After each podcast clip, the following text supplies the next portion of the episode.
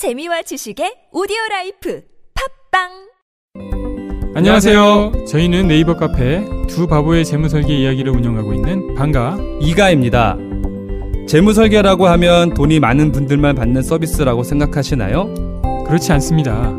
사람마다 꿈의 크기가 각기 다른 만큼 그에 꼭 맞는 계획을 세우는 것이 재무설계입니다. 꿈에 한 발짝 더 다가가실 수 있도록 당신만의 재무 맞춤 옷을 디자인해드리겠습니다. 우직하고 정직하게 일하는 친구 두바보를 네이버에서 검색해 주세요.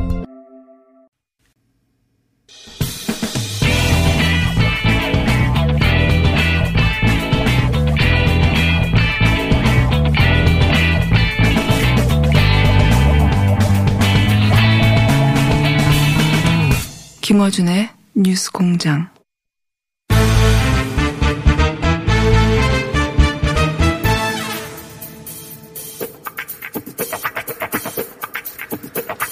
자, 드디어 통합이 됐고 당명도 정해졌습니다. 민생당입니다. 민생당의 박지원 의원 전화 연결됐습니다. 안녕하십니까? 안녕하십니까. 예. 정치구단 박지원 목포에서 전화 받습니다. 네. 민생당으로 정해졌습니다. 네, 민생당입니다. 왜 당명이 민생당입니까? 우리는 민, 민생 속으로 들어가서 무엇보다도 민생 경제 등 문제를 해결하자. 그런 의미에서 민생당으로 확정했습니다.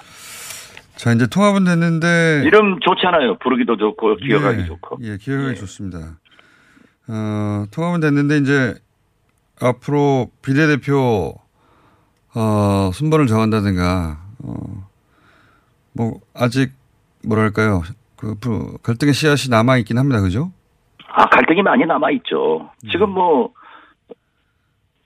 미래통합당이나 통합민주당이나 공천 과정에서 갈등은 항상 있는 거고, 특히 비례대표는 이제 선관위에서 과거처럼 전략 공천을 못하게 돼 있고, 이제 어떤 경선의 과정을 겪어야 되니까, 저는 그렇게 후보 등록을 하면은 그 경선의 과정을 겪 지나야 되기 때문에 큰 문제가 없을 것으로 생각합니다.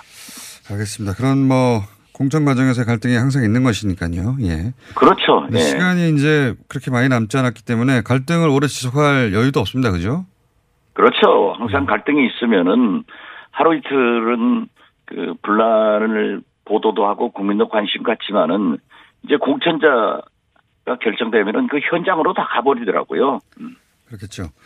그 한때 함께했던 국민의당 이야기도 함- 제가 여쭤보지 않을 수 없는데 왜냐하면 안철수계 어, 소속 국민의당으로 다들 합류할 것만 같았던 소위 안철수 계 개별 의원들 중에 다수가 지금 어, 미래통합당으로 개별 입당하거나 거기서 공천될 가능성이 높아지고 있습니다. 그 상황이 그렇죠? 제가 공장장께 뭐라고 말씀드렸어요. 어? 보수 대통합은 없다. 예. 그러나 소통합은 있을 것이다. 네. 황교안 대표는 등 떠밀려서 종로로 간다. 그리고 안철수 전 대표는 지금 다 대표가 됐나요? 그분은 보수 대통합으로 가려다가 예. 지금 중도 통합을 가지고 창당을 했는데 대통령 후보를 꿈꾸고 있기 때문에 반드시 나는 미래통합당하고 함께 할 것이다. 음. 그 현상이 지금 일어나고 있지 않습니까? 그 안철수. 전 대표가 미래통합당에 가지는 않지만 소속 의원들이 한 명, 두 명, 뭐 세 명, 지금까지 다, 대략 다섯 명 정도가 다 측근들이에요. 예, 핵심 측근들이죠. 측근들인데 예. 이 김영호 미래통합당 공관위원장이 안철수 대표 만나자. 예. 그러니까 안철수 대표도 못 만날 리 없다. 예. 지금 최소한 통합은 어렵더라도 어떤 연합을 하기 위해서 음. 안철수 대표는 보수로 꾸벅꾸벅 걸어가고 있는 거예요. 그러니까 이게 안철수 전 대표의 뜻과 무관하게 개별 의원들의 움직임이 아니라 실제로는 이 국민의당이 그런 식의 전략을 구사한다고 보시는 거네요. 저는 그렇게 봅니다. 그리고 처음부터 그렇게 예측을 해서 그게 맞아 돌아가기 때문에 예. 제가 정치 구단 소리를 듣는 거예요. 그러면 안철수 전 대표가 마지막 순간까지 당으로 미래통합당과 합쳐지지는 않겠으나 안철수계라고 분류됐던 상당수의 의원들이 미래 통합당에서 공천을 받거나 합류하게 될 것이다. 이렇게 예상하시는 거군요. 저는 그렇습니다. 그리고 미래통합당과 연합 공천을 할 것이다. 연합 공천. 그래가지고 예. 총선 후에 안철수 대표는 그 보수 미래통합당에서 대통령 후보가 될 수 있는가 음. 하는 것을 계산하고 있다. 그래서 그렇게 움직이고 있다. 역시 보수로 회귀하고 있다. 이것만은 분명합니다. 그러니까 전 대표가 이번 총선에서는 대략 선거연대 정도의 어, 미래 통합당과의 관계를 맺다가 어느 순간에는 합칠 수도 있을 것이다. 예, 그렇습니다. 예. 그렇기 때문에 안철수 전 대표, 어, 대표는 지금 국민의당 대표이기 때문에요.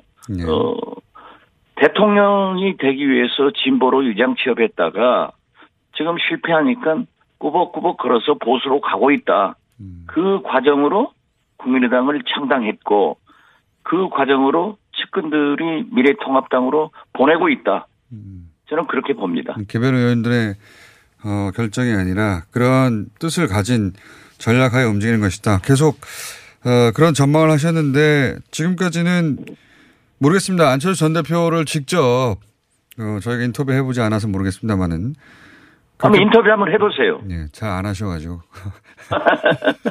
그렇게 보여진다라고까지는 말씀 말씀드릴 수 있겠네요. 자 코로나 얘기를 좀 해봐야 되겠습니다. 아, 예. 국회가 폐쇄됐었는데 그 기간 동안은 개인적으로도 좀 불안하셨죠.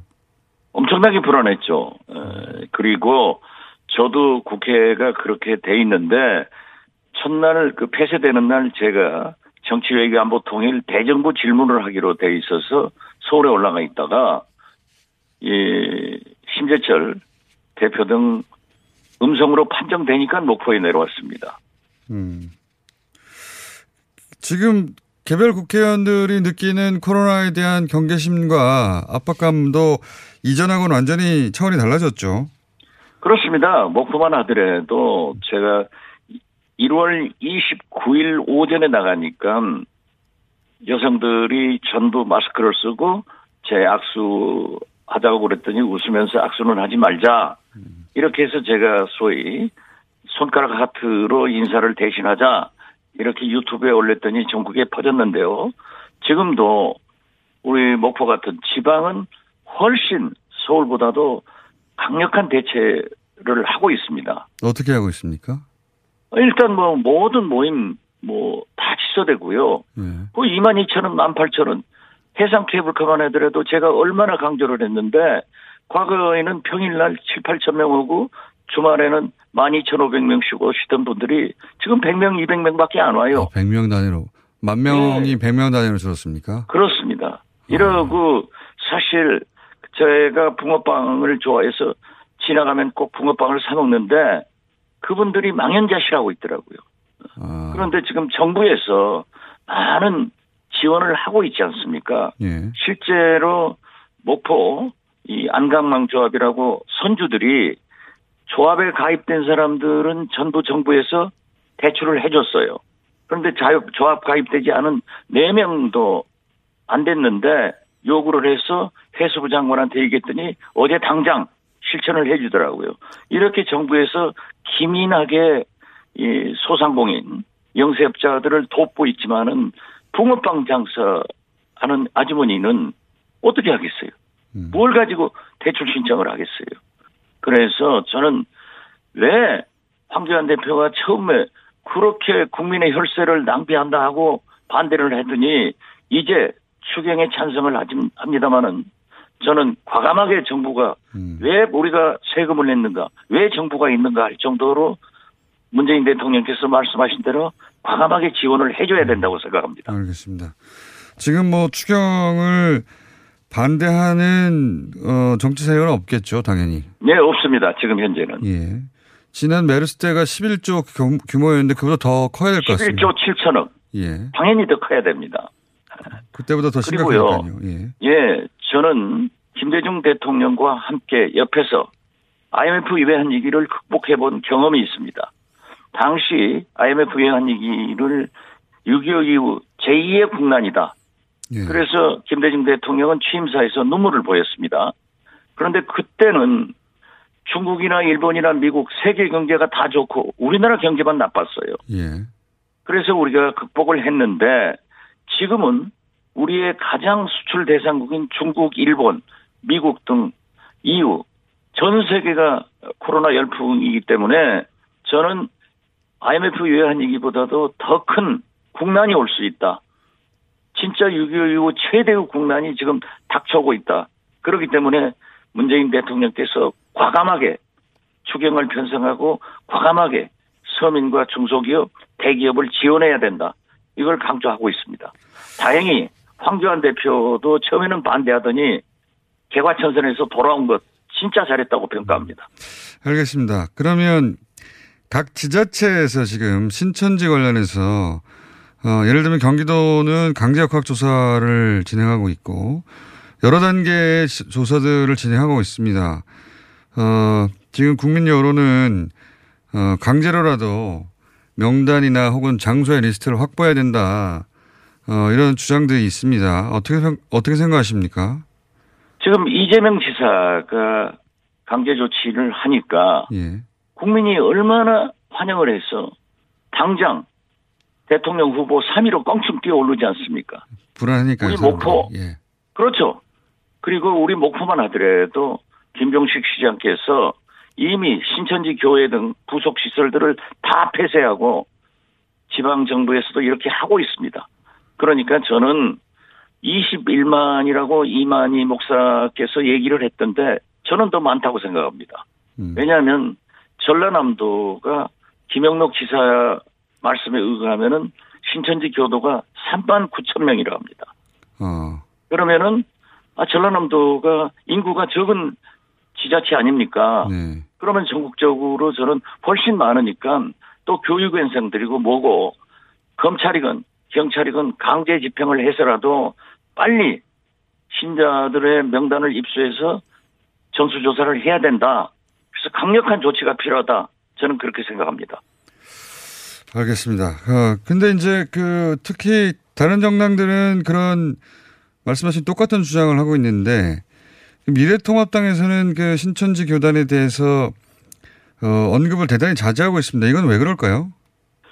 글쎄요, 황교안 대표가 좀 이상한 말씀을 하니까 심지어 뭐 신천지하고 미래통합당하고 옛날 새누리당 그렇게 연결해서 얘기하는 분들도 있지만은 저는 결국 미래통합당은 문재인 대통령의 발목을 잡는데 지금도 급급하고 있기 때문에 그러한 얘기를 하고 있다.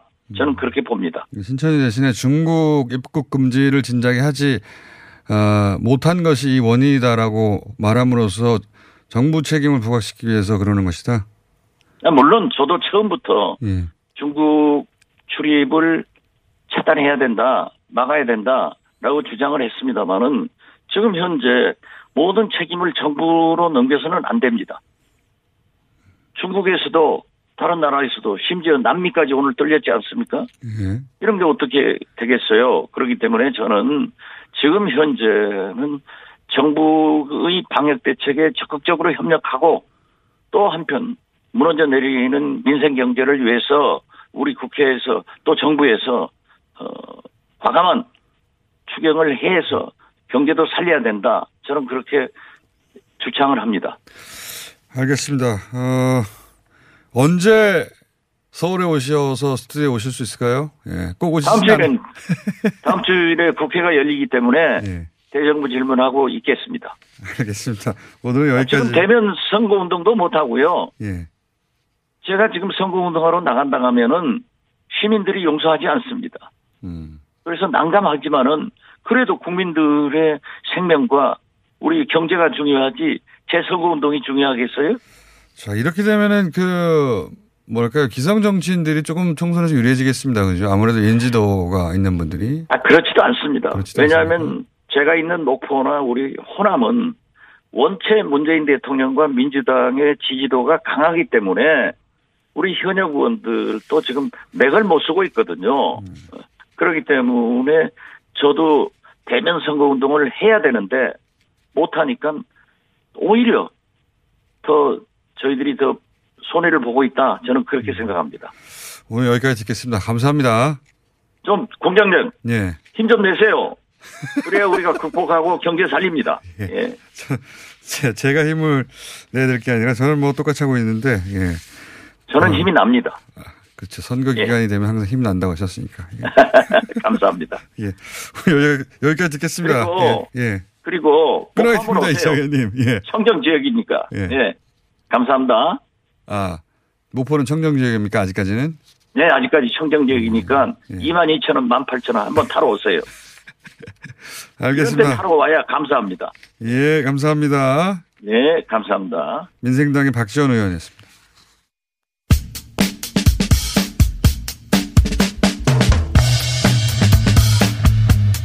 자, 보건소는 어떻게 돌아가고 있을까요? 예.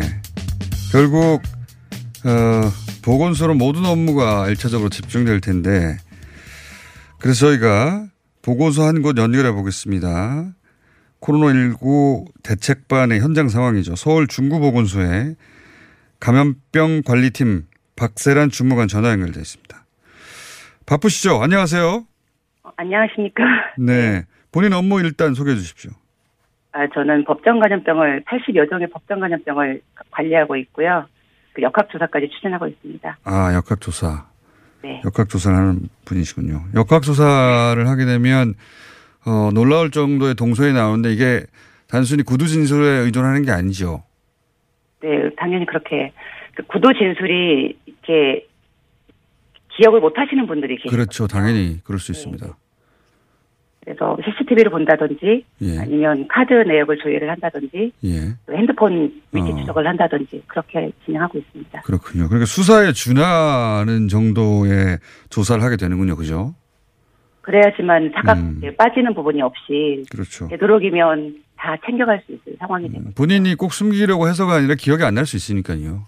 네, 맞습니다. 지금 확진이라고 진단을 받으시면 되게 예. 당황스러워하셔가지고 그렇죠. 그 간 것도 기억을 못하고 안 갔는지 갔는지 전혀 알 수. 없다라고 말씀을 하시거든요. 예. 어제 뭐 먹었는지도 잘 생각 안 나는데요. 보통. 네, 맞습니다. 자, 어, 24시간이 어떻게 돌아갑니까? 이 비상근무 대책반은. 네, 저희 같은 경우는 그래도 출근을 합니다. 되도록이면 집에 가서 뭐 한두 시간이라도 자려고 노력하고 있고요. 한두 시간 밖에 못 주무시는 분들이 많아요? 그렇다는 얘기는 어. 들었습니다만 실제가 그렇습니까? 실제로 네, 이렇게 자다가도 예, 응급 콜 받는 경우도 아. 많고요. 네, 뭐 출근해서 하루 종일 전화하기와 싸움이고 그렇죠. 지금도 목소리가 좀 많이 잠겨 있는데 예. 돌아 언제 돌아올지 모르겠습니다. 지금 중구 보건소 기준으로 하루에 전화가 몇 통 정도 와서 소화합니까? 어, 많을 때는 천 통 이상 됩니다. 천 통 이상이요. 네네네. 몇 분이 그 천 통을 해결하고 있습니까? 지금 저희는 그나마 저희는 지역 방역 대책반이 빨리 꾸려져 가지고요. 예. 처음에 1월 20일 첫 환자가 발생이 됐을 때는 방역 대책반이 꾸려졌었고, 그리고 이제 명절이 끝나자마자 지역 방역 대책반이 꾸려지면서 인력 지원을 좀 많이 받았거든요. 예. 지금 사무실에 그 대책반에 계시는 분만 30명 가량 있습니다. 30명. 네. 근데 이렇게 천 통을 소화하고 지금 한 달 가까이 됐는데 이 정도 되면은 그 다들 넉다운 되지 않습니까? 입원하고 그러신 분 없어요? 다행히 저희 부는 잘 버티고 있습니다. 근데 같은 업무를 하시는 다른 부 분들하고 통화해보다 보면 예. 담당자들이 보통 이렇게 급성 감염병은 두 분에 만성 감염병 한 분, 방역 한 분 이렇게 하시는 분들이 많이 있거든요. 예. 근데 뭐 세네 명 중에 두 명이 쓰러져서 입원을 하고 아. 이런 상황도 전해 듣고 있습니다. 필요 누적으로 네네. 야 고생이 너무 많으시네. 근데 24시간 비상 대기라고 하는 게 이게 빈말이 아니라 실제로 24시간 비상 대기죠, 그죠? 전화가 언제 올지 모르니까. 네, 이제 지금은 신종 코로나 때문에 비상 대기를 하고 있지만 저희는 그 메르스 때문에라도 365일 24시간 대기입니다. 어. 근데 이제 메르스야 진작에 잠잠해졌는데 지금 네네. 지금은 이제 거의 피크니까요. 근데 네. 어떻게 버티십니까? 어, 저희 구, 이제 저희는 이제 중고 소속이다 보니까요. 근데 그 응원 메시지도 많이 오시고, 뭐, 이렇게 뭐, 도너츠라든지, 뭐, 귤- 귤이라든지, 아니면 감사의 메시지도 오거든요. 예. 그러기도 하고, 일단 그런 메시지만으로도 되게 힘이 되고 또 하나는 저희 윗분들이 뭐 저희 팀 쓰러지면 안 된다고 홍삼도 드- 주시고 보약해야 돼- 해줘야 되는 거 아니냐고 그렇게 기- 많이 지원해주고 있습니다. 어, 그런 응원 메시지가 힘이 됩니까? 당연히 되죠. 저희가 아무래도 이제 민원 응대를 많이 하다 보니까 뭐 정말 이렇게 욕도 많이 먹고 설득도 안 되는 부분도 있고 이러는데 그런 응원 메시지가 저희한테는 정말 어느 때는 뭐 눈물이 날 정도로 감사할 때도 있죠. 자, 이 기회에, 예. 네. 다들 불안해서 이제 전화하게 되고, 네네. 본인한테는 처음 겪는 일이라 당황하게 되고, 그죠? 네네. 예. 그러다 보니까 이제 그 전화를 받으시는 분들을 붙잡고 여러 가지 얘기를 하고 시간이 게- 굉장히 길어질 수도 있을 것 같은데 이 기회에 네네. 네네. 어, 최대한 많은 분들에게 어, 이 전화 하실 때 요령이라든가 또는 당부하고 싶은 말씀 좀 알려주십시오. 일단은 본인 관리가 제일 우선이거든요. 본인 관리. 개인 위생을 잘 보건 위생을 잘 하시면 그러니까 전화를 거는 이유가 내가 걸려서 뭔가 문제가 될 것보다는 예. 타인에게 전파자로서 아. 그런 나쁜 이미지로 남을까봐라 하는 그런 불안감들이 더 많으신 것 같아요. 아, 그러니까 다른 사람으로부터 내가 감염될까 보다는 훨씬 더 많은 전화가 혹여 내가 전파자가 될까 봐. 네, 그래서 아. 검사를 받기를 원하시고 뭔가 확인하기를 원하시는 거거든요. 네. 네, 지금 저희도 보건소에서 선별진료실에서 하루에 몇십 건의 검체 채취를 하고 있지만 예. 여지까지는 다행이지만 음, 양성 나온 케이스는 없었어요. 아, 적어도 중구보건소에서는 네네. 예. 근데 이제 마스크 잘 착용하시고 손 잘 닦으시고 예. 닦지 않은 손으로 눈, 코, 입 만지지 말기 이 정도만 지켜주셔도 음. 뭐 그런 불안감들은 많이 감소가 될 음. 거고요. 네네. 진짜로 내가 그래도 너무 불안해서 보건소에 전화를 할 때는 어떤 위험 유- 노출 위, 그 상황이 있었는지를 정확하게 말씀을 해주시면 음. 저희 또한 충분히 도와드릴 도려- 도와드리고 있거든요. 이렇게 불안한 마음을 말씀하시지 말고 구체적이고 객관적인 상황 정리를 해서 미리 그거를 얘기해야 되겠군요. 네네네. 예. 일단 전화부터 하지 마시고 어, 어떤 어떤 이유 때문에 어떤 장소 혹은 누구와의 접촉 때문에 언제 이런 사실관계를 다 정리한 다음에 전화를 하는 게 좋겠습니다. 그죠? 네, 그렇죠. 일단은 코로나 바이러스도 감기 바이러스 일종이기 때문에 호흡기 발- 증상을 일으키는 예. 보통은 아무런 그 역학적 연관성이 없는데 그냥 그 열을 동반한 호흡기 증상이 있다고 코로나 바이러스 검사를 해야 되냐라고 문의를 하는 경우들이 많으시거든요. 음. 그런 것보다는 구체적, 그러니까 내가 마스크를 착용하지 않고 뭐 많은 곳을 돌아다녔다든지 어떤 구체적인 상황들이 있었을 때 예. 더 설득력 있게 저희도 아 그러면 몇 시에 오셔라 지금 많이 기다리고 음. 계시니까 몇 시에 오시면 충분히 많이 안 기다리고 다른 사람의 노출 음. 없이 검사를 할 수 있는 그런 상황들이 되거든요. 알겠습니다. 구체적 상황을 미리 정리하고 전화해라. 예. 네네네. 그런 시간이 줄여 줄어드는 것도 어, 도움이 크게 되겠죠. 그쵸 업무량 줄이는 데는 많은 네. 도움이. 아니 주무관 같은 그 어, 거기 다 그 팀들 보건소 직원들 주무관님 포함하여 네네. 팀들이 네. 쓰러지면 절대로 안 되죠. 예. 지금 저희한테도 문자가 쏟아집니다. 예. 네. 감사하다고. 혹여 그 도너츠나 귤 이런 말씀하셨는데 혹여 네. 뭘 보내면 가장 좋습니까? 그러고 싶은 분들이 있을 수 있지 않습니까? 힘내시라고. 아, 저희가 해드릴 게 없으니까. 이제 이게 계속 말을 많이 하고 긴장 상태를 유지하다 아, 보니까 목, 네, 갈증이 많이 목 나거든요. 건강에 좋은 거 알겠습니다. 네. 더 자세히는 말씀하지 마시고 알아서 네네네. 새겨 듣고 혹, 네네. 혹여 중고 보건소 아니라 가까운 곳에 보건소 어, 일하시는 분들 힘들까봐 뭘 보낸다면 목이 가장 힘드니까 목에 좋은 그 음료수가 됐던 참고해서 방송 들으신 분들 중에 참고해 주시면 좋겠습니다. 마지막으로 한 가지만 더 보겠습니다. 이 보호복 입는 거 있지 않습니까? 네네. 이거 입고 일하기 힘들죠. 당연하죠. 그냥 입고 있는 자체만으로도 되게 많이 힘들거든요. 음. 근데 현장에서 지금 환자를 직접 보시는 의료진 분들도 마찬가지고 선별진료실에서 일하고 있는 음. 모든 병원 내지 보건소의 그런 그 직원분들이 솔직히 네, 저도 많이 입고 일을 해봤지만 탈수 직전까지 가는 경우도 많이 있거든요. 탈수 직전까지 그럴 것 같습니다. 네네. 예. 그러니까 이제 제대로 뭐 물을 마실 수도 없는 상황이니까 음, 그리고 이게 이제 보호복이 그렇죠. 또 덥다 보니까 좀 많이 땀도 나고 그렇겠죠. 힘드실 겁니다. 한 번 입으면 물 먹기도 힘들겠습니다. 그죠? 당연히 벗을 때까지 먹을 수 없죠. 아, 그렇겠네요. 네네. 아, 이게 참. 오늘 여기까지 하겠습니다. 오늘 말씀 감사합니다. 네, 감사합니다. 마지막 하나만, 마지막으로 정리하자면 네네, 다시 네. 잊지 않기 위해서 네. 개인 상황에 대해서 꼼꼼하게 정리한 다음에 전화해라. 이게 가장 중요하네요. 네. 네. 그리고 보건 위생을 잘 지키. 개인 보건 위생을 잘 지키자는 것은 뭐 네네네네. 여러 곳에서 하고 있지만 전화할 때 네. 불안해서 전화할 때 일단 네. 전화만 그냥 하지 마시고 상황 정리를 한 다음에 전화를 달라. 네네. 그리고 어 목이 아프다. 예. 오늘 말씀 감사합니다. 네, 감사합니다. 네, 서울 중구 보건소 감염병 관리팀 박세란 주무관이었습니다. 예. 혹여라도 뭔가 보내시겠다 싶으면 꽃이나 이런 거 말고 예. 목에 좋은 거좀 보내주십시오. 안녕하세요. 치과의사 구지은입니다. 태아가 자랄 때 가장 먼저 생기는 기관이 어디일까요? 바로 입입니다. 먹는다는 것은 삶의 시작이자 끝인 것이죠. 100세 시대인 요즘은 치아를 100년 가까이 사용합니다. 그럼 어떻게 해야 치아를 100년 동안 건강하게 관리할 수 있을까요? 바로 올바른 칫솔질과 정기적인 스케일링입니다. 가까운 치과를 방문하시면 치과의사 선생님께 올바른 칫솔질을 배울 수 있습니다. 그리고 1년마다 건강보험 적용이 되는 스케일링 치료 놓치지 마세요.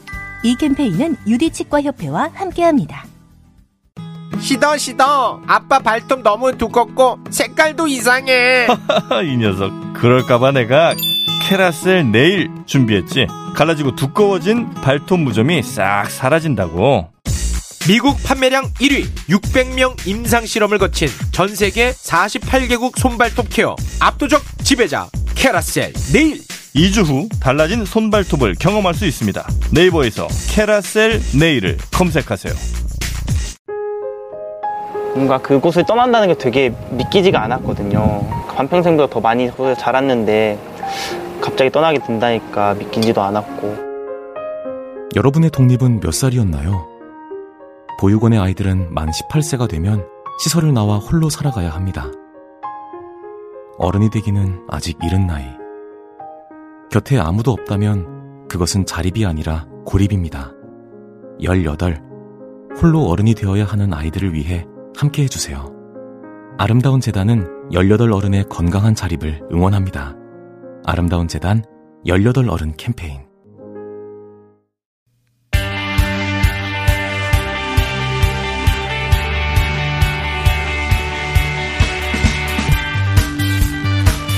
자, 리얼미터 시간입니다. 리얼미터. 네, 이택수 대표입니다. 오늘은 대표가 직접 나오셨습니다. 요즘 점점 대표의 활동량이 늘어나고 있습니다. 예. 꿩 대신 닭인 것 같습니다. 김정희사 오늘 스케줄이 안, 안 맞아가지고.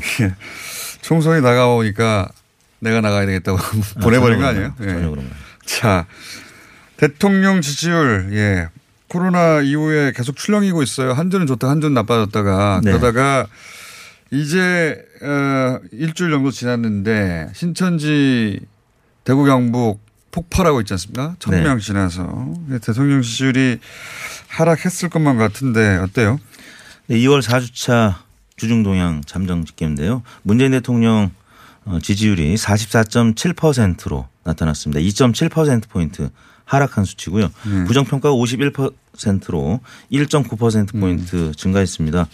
아, 부정평가가 4주 만에 다시 50%대를 음. 기록했는데 예, 4주 전에는 어, 국내 첫 2차 감염이 있었던 어, 다섯 번째, 여섯 번째 확진자가 나왔던 시기였는데 예. 예, 그때 의 수준으로 다시 부정평가가 올라갔고요.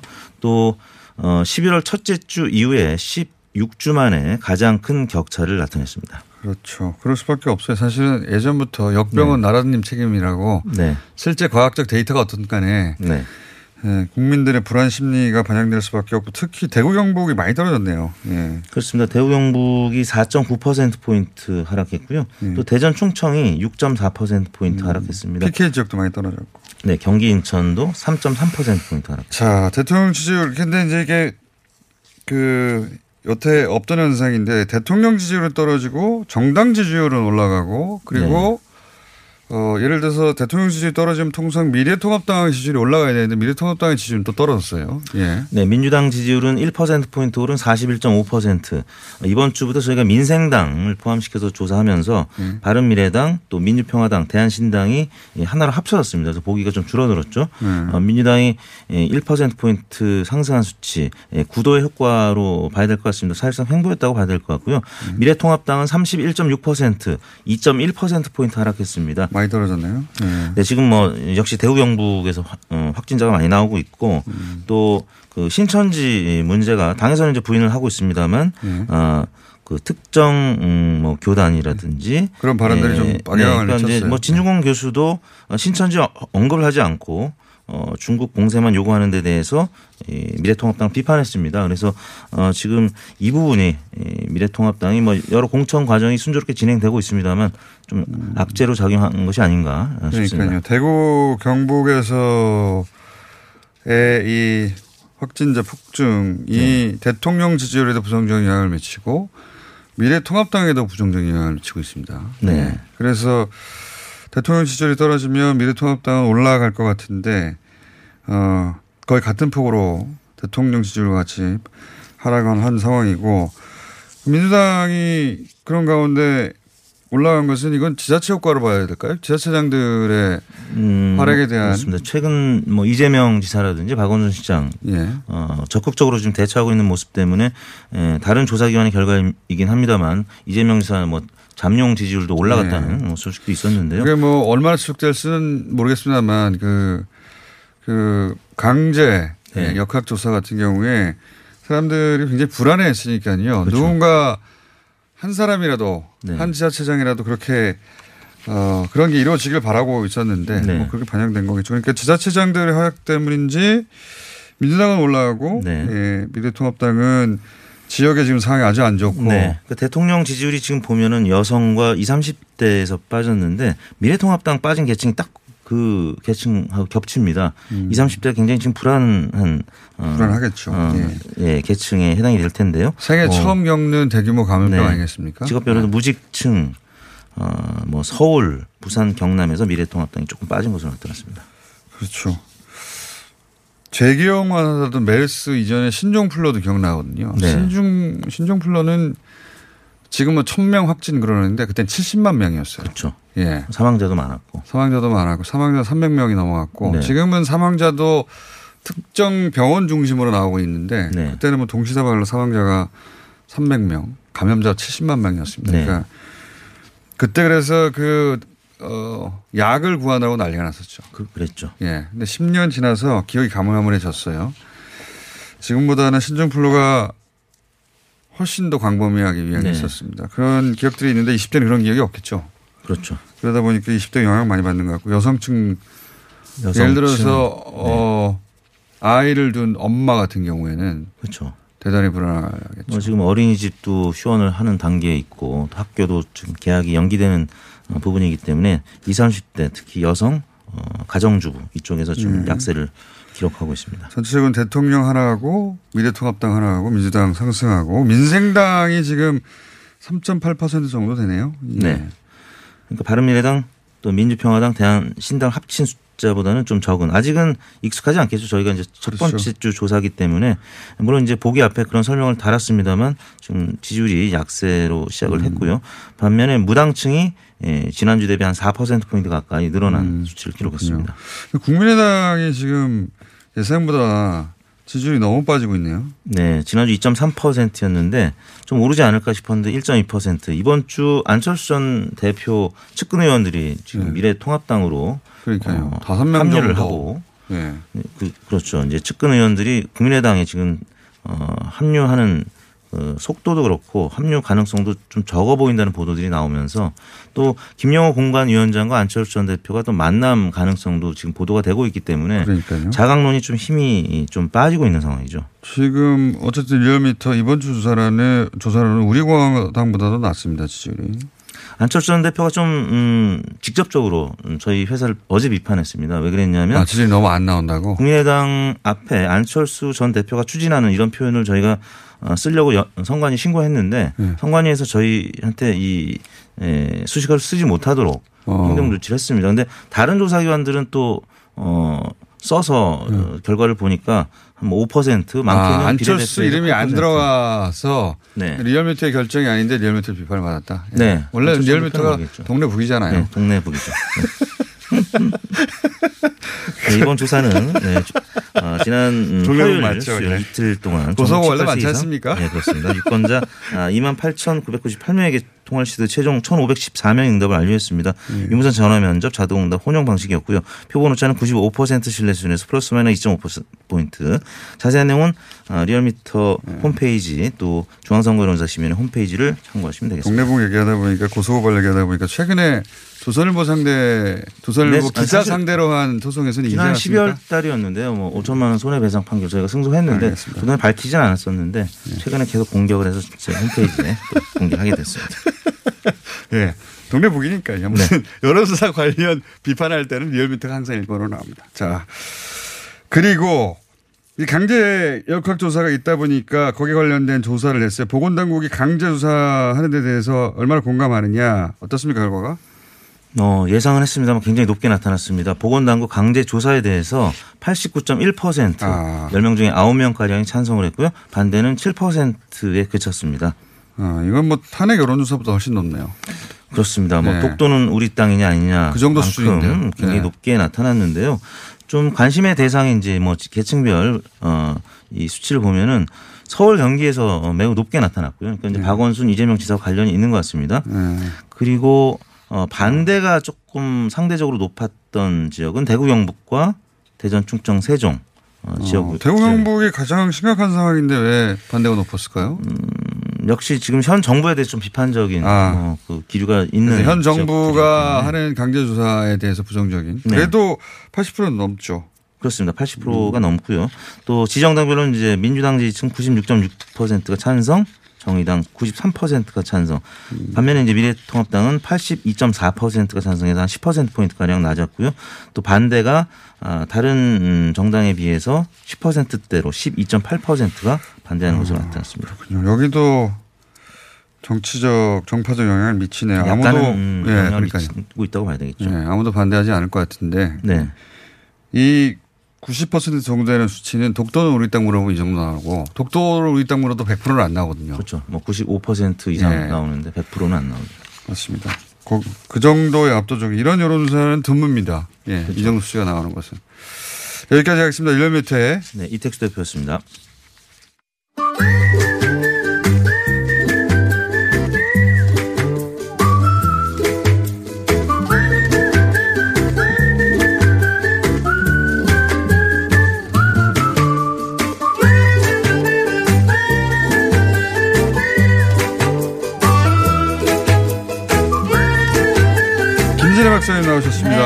네, 예쁜 모자를 쓰고 나오셨어요. 아, 네. 고기, 고기 모자는 더 이쁜데요? 새로 자르신 것 같은데? 예. 이건, 이거는 몸에 달고 다니는 모자고요. 네. 몸 위에 얹은 그 모자 이름이 있습니까? 혹시 그런 모자? 베레모죠, 뭐. 그냥 베레모. 합니까? 그, 저, 아티스트들이 많이 쓰고 다니는 파리에 가면 써야 되는 거. 파리에 가서 한번 찍고서는 오십시오. 잘 어울리십니다. 고맙습니다. 자, 오늘 주제는 뭡니까? 코로나로 아, 난리인데. 네, 네. 난리인데, 뭐, 코- 코로나에 지금 동참하기는 굉장히 좀 쉽지가 않아서. 코로나로부터 상대적으로 안전한 아, 집안의 구조 이런 거 아니, 없습니까? 굉장히- 아, 아니, 그건 굉장히, 그, 그, 그거는 뭐 완전히 구조적인 문제이기 때문에 그거는 뭐 굉장히 어렵고요. 어, 지난주에 뭐 저희가 반지하 얘기를 했잖아요. 반지하, 거기에서 오늘은 옥탑방 얘기를 좀 반지하가. 우리나라만 있는 거 아니다. 예, 네. 전 세계 그- 다 있다. 예. 그 다음에 또 하나 반지하를 확실하게 얘기해요. 반지하는 거의 우리나라는 법적인 주어예요. 음. 법적으로 만들어 놓은 겁니다. 아예. 네. 그게, 그게 다르고요. 옥탑방. 아, 반지하는 옥탑방. 그렇게 부정적인 이미지가 강한데 옥탑방은 왠지 어, 낭만. 낭만. 뭐 그렇죠. 이회창은 절대로 모르는. 예. 그때 옥탑방을 모르셨죠. 그게 네, 그때 몰라, 몰랐죠. 십몇 년 전인데 그걸 그게 사례로. 그래서 거의 이제 거의 20년 전 얘기인데요. 네. 그, 그때 이제 막 옥탑방 드라마들이 나오기 시작했을 맞습니다. 때예요. 그래서 겨우 이제 옥탑방 얘기가 나왔는데 그래도 비유가 있으니까 네. 아마 옥탑방에 대한 어떤 낭만이 있는 게 아닐까. 근데 그 주거 아니 저는 저는 완전히 드라마 때문이라고 생각합니다. 주거 조건으로는 정말 나쁜데 아니, 여름에는 쪄 죽고 그때 파리 얘기를 하시니까 그렇지 파리의 다 다락방 얘기를 우리가 한여들 했었잖아요. 한여들 사는 데 아닙니까? 완전히 한여들 맨 위에 가가지고 예. 요만한 금속으로 돼 있는 그 밑에서 뻘- 그냥 뻘뻘 폭염에 쪄 죽는 이런 데 겨울에는. 춥고 겨울에 엄청나게 춥고. 예, 여름에는 쪄 죽고 그런. 근데 데인데. 사실 주거 환경으로 보면은 반지하보다도 반지하에 뭐 물만 들어오는 게 아니라면은 예. 반지하보다 옥탑이 훨씬 더 힘듭니다. 솔직히는. 반지하는 방습만 잘하면 되는데 방송만 잘하면 되는데 여기는 단열을 한다라는 게 보통 일이 아니고 여름엔 정말 아 정말 덥고 겨, 겨울에 추운 거는 정말 말할 게 없거든요. 그 그리고 실제 이해, 올라가는 이해창 전 총재가 아니라 네. 박원순 시장 사례를 들어야죠. 아, 박원순 시장 방, 네네. 여기서 산다고 하시다가 아니 그래서 제가 큰 그. 얘기를 하려고 그러는데 반지하는 거의 90%가 거의 다 저기 합법적인 주거인데 네. 옥탑방인 경우에는 사실은 많은 경우에 합법적이 아닌 경우가 많아요. 아, 그래서 그때 저 박원순 시장이 어 그때 나오셨을 때 이거 뭐가 집에서 사시는 거 아닙니까? 맞죠. 뭐가일 가능성이 상당히 있긴 있습니다. 예. 그냥 보통은 이제 벽돌로 이렇게 본체를 짓고 그 예. 위에다가 그냥 샌드위치 파넬 같은 거로 만들어서 저걸 하는 음, 건데 매우 열악하죠. 근데 옥탑방이 왜 만들어지게 됐느냐 이게 또 우리나라에서는 참 재밌는 일이에요. 모르시겠지만 30년 전에는 우리나라 한 30년 전까지 90년대 초까지 우리나라에서는 물탱크를 꼭 두게 돼 있었어요. 예. 그러니까 물탱크 이렇게 물 시설이 훨- 훨 나쁘니까 수압을 높이기 위해서 네. 물탱크를 꼭 짓게 했는데 그게 90년대 말에 물탱크법이 없어졌어요. 물탱크를 설치를 안 하게 아, 됐습니다. 그런데도 그러니까 물탱크 여전히 남아 있는 건 많죠. 많아 있는 많고 원래 물탱크 실로 만들어뒀던 한 서너 평 되는 이 공간이 생긴 거예요. 아, 그게 남자 물탱크를. 거기다 사람을 들이기 시작했군요. 거기다 사람을 들이기 시작하니까 아 이것 봐라 그러니까 옆에다가 조금 더 증축하고 이러면서 어. 이게 된 거예요. 그러면서 아. 옥탑방이라는 게 만들어졌고 그리고 반지하고 옥탑방하고 완전히 다른 게 바로 하나는 합법적이라는 거고 하나는 사실 불법적이라는 겁니다. 어. 그리고 그 불법이 지금도 저 통계에 안 잡히는 옥탑방이 굉장히 많아요. 엄청 왜냐면 불법 많겠죠. 무효가기 때문에. 예. 그리고 가끔씩 몇 년에 한 번씩 단속하고. 어, 저 단속이 아니라 몇 년에 한 번씩 이제 양성화를 해줍니다. 아, 그래요? 왜 박근혜 대통령 때 한 게 마지막이었는데 왜냐하면 네. 이거를 하도 문제가 되니까 이걸 어떻게 할 수는 없고 그래서 양성화를 해주는데 양성화가 또 잘 안 되기도 해요. 왜냐하면 또 여러 가지 규제에 걸려가지고 안 돼서. 그 조건을 갖추려면 제대로 집이어야 되는데. 근데 지, 지금 보면 옥탑방인 경우에는 그래서 제가 제가 이 얘기만 하니까 옥탑방인 경우에는 많은 경우에 무허가일 가능성이 높다는 거를 일단 알아두셔야 됩니다. 네. 그러니까 거기 들어가 사신다면은 어 아무리 무슨 로망 로망을 갖고 들어가 사신다 하더라도 자칫하다 쫓겨날 수도 있는 거고 어. 자칫하다가 돈도 또 세입자로서의 보호를 못 받는다. 뭐못 받는 경우도 꽤 많이 생기고 어. 왜냐하면 이게 주거로 등록이 안 돼 있으니까. 임대차 보호법에 어, 적용을 못 받습니다. 어. 그러니까 그거를 이제 꼭 알아두셔야 되고요. 어, 다음 영화 봉준호 감독의 다음 영화는 옥탑방 아닙니까? 아니 근데 이게 완- 완전히 다른 거예요. 옥탑방은 드라마하고 영화 때문에 완전히 로맨스 로망을 그리는 공간이 돼 버렸고 네. 반지하는 기생충 때문에 이제는 뭐 헤어나올 길이 없어져 버렸는데 또 하나가 있습니다. 고시원 제가 따로 하기가 힘들어서 우리나라의 지옥고라고 해가지고 지옥고. 지하 옥탑방, 옥탑방, 고시원 고시원도 주거 공간으로 쓰이죠. 주공간으로 쓰이고 이, 이- 여기 여기는 가장 취약한 게 뭡니까? 열악하다는 거 빼고 가장 취약하다는 게 화재죠. 아, 화재 때문에 그동안 있었던 문제들. 그렇죠. 뭐 이거 뭐 평소에 열악한 거는 따닥 붙어 있고. 말도 예. 못해요. 뭐한 예. 평도 안 되는 공간도 있고 그리고 창문도 없는 경우도 있고. 그렇게 따지면은 옥탑밥이나 어, 반지하보다 네. 고시원이 가장 사실은 사실은 그렇습니다. 아니, 그래도 저는 프라이버시도 거의 없고. 지금 이제 그렇죠. 지금 지옥고라는 걸 이제 문제로 여기면서 정부의 공공주택을 좀 늘려야 된다라는 운동을 하시는 시민 단체들도 있고 그리고 반지하 자체를 없애야 된다. 목탑방을 없애야 된다. 이런 주장을 하시는 분도 있는데 뭐 저는 좀 그렇게 생각을 해요. 조금만 환경을 좋게 만든다면은 반지하나 옥탑방은 그래도 그래도 살만하게 만들 수 오히려 있다. 거기는 규정을 만드는 게 현실적 아닙니까? 고시원이 굉장히 문제다. 그 다음에 또 하나는 이거 제가 비슷하게 지금 이게 잡혀 있는 게 우리나라에 한 3, 4%가 지금 잡혀 있는데 우리나라 3, 4%또 안 잡, 안 잡혀 있는 건 뭐냐면 아무것도 아닌 데서 사는 사람들이 있습니다. 그게 뭐냐면은 비닐하우스라든가 아. 창고라든가. 그러니까 이거는 주거 외의 건물에 사는 사람들이 또 엄청나게 열악한 데서 아. 사는 사람들이 있어요. 그래서 이게 이제 우리나라 지금 다 합하면 한 5, 6% 정도가 되거든요. 그 정도나 아직도. 됩니까? 그 정도, 그 정도가 됩니다. 그러니까 어. 이걸 다 같이 열악한 주거로만 할 게 아니라 어, 저는 이제 아주 우리나라도 모든 걸 이제 자꾸 법적인 거로 만들어 나가는 과정에 있으니까 어 기생충이 반지하를 아뭐 그, 그 가난의 상징이 아니라 앞으로 어, 좀 개선해야 될 어떤 주고를 이제 문제 제기를 한 거라면은 지금 그 외에도 우리가 갖고 있는 여러 가지 어. 문제들이 있다. 그 문제들을 컨테이너에 사신 분들. 아, 그럼요. 컨테이너 사시는 분들 아직도 판잣집에 사시는 분들도 있어요. 그리고 그 쪽방 쪽방촌에 가보십시오. 네. 그다음에 모텔이나 이런 데 가가지고 몇 달씩 사시는 분도 있고 그리고 지금도 가서 보시면 요번에 문제됐지만 요양원에 몇 사람이 가서 사는 것도 다 문제 아닙니까? 그러니까 지금 그렇게 아예 그 주거 환경이 법적 틀 안에 아예 들어오지도 못하는 네. 그 주거 환경에 대해서 대대적으로 아 그래서 저는 어떻게 어, 개선할 것인가. 어, 사회라는 게 모든 걸 공공임대주택 아파트로만 풀 수는 없는 거기 맞습니다. 때문에 여러 가지 예. 다양한 방식에서 어떻게 하면 개선하면 좋을 것인가 이런 부분들에 대해서 고민을 해야 될 거라고 옥탑방도 생각합니다. 법 안으로 끌어들이는 아니 옥탑방 제대로 갖고 오면요 에어컨만 있고 아니 지하도 제습기만 있으면 걱정할 거 하나도 없습니다. 그러니까요. 그다음 그, 그 난방기 있으면 되고요. 그 법, 옥탑방도 법 안으로 들어오면 옥탑밥이 비유가 있어서 좋아할 분들도 많을 것 같아요. 그럼요. 그리고 거기서 이제 프라이버시 보호해주고 뭐 이렇게 해주면 기가 막히게 좋은 데죠. 어. 그래서 그런 것들을 좀 생각해 야 된다. 저한테 지난 주일에 여러 가지 반지하에 살라 그러면 어떡하냐 저는 막 비난하는 메일을 막 받았거든요. 근데 어 저의 생각은 워낙 우리나라의 주거 문제가 여러 가지가 있기 때문에 안녕할 때입니다. 안녕. 내일 뵙겠습니다. 안녕.